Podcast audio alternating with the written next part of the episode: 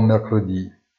C'est incroyable de voir comment, en l'espace de quelques jours, le pessimisme s'est transformé en optimisme. Le rendement de T-Bond est tombé à 3,80%, soit un demi-point de pourcentage de moins qu'il y a moins de mois, et la courbe européenne lui fait écho. Le marché des crypto-monnaies s'est en partie remis du choc de la faillite du FTX. L'S&P est revenu au-dessus de 4000 points et la ligne des 8 milliards d'êtres humains vivant sur une planète avec un équilibre écologique de plus en plus fragile est également célébrée. Le G20 va terminer et la COP27 s'approche à la fin. Il sera intéressant de comprendre si la vie en rose a des bases solides. Bonne journée et rendez-vous sur notre site easytradingfinance.it.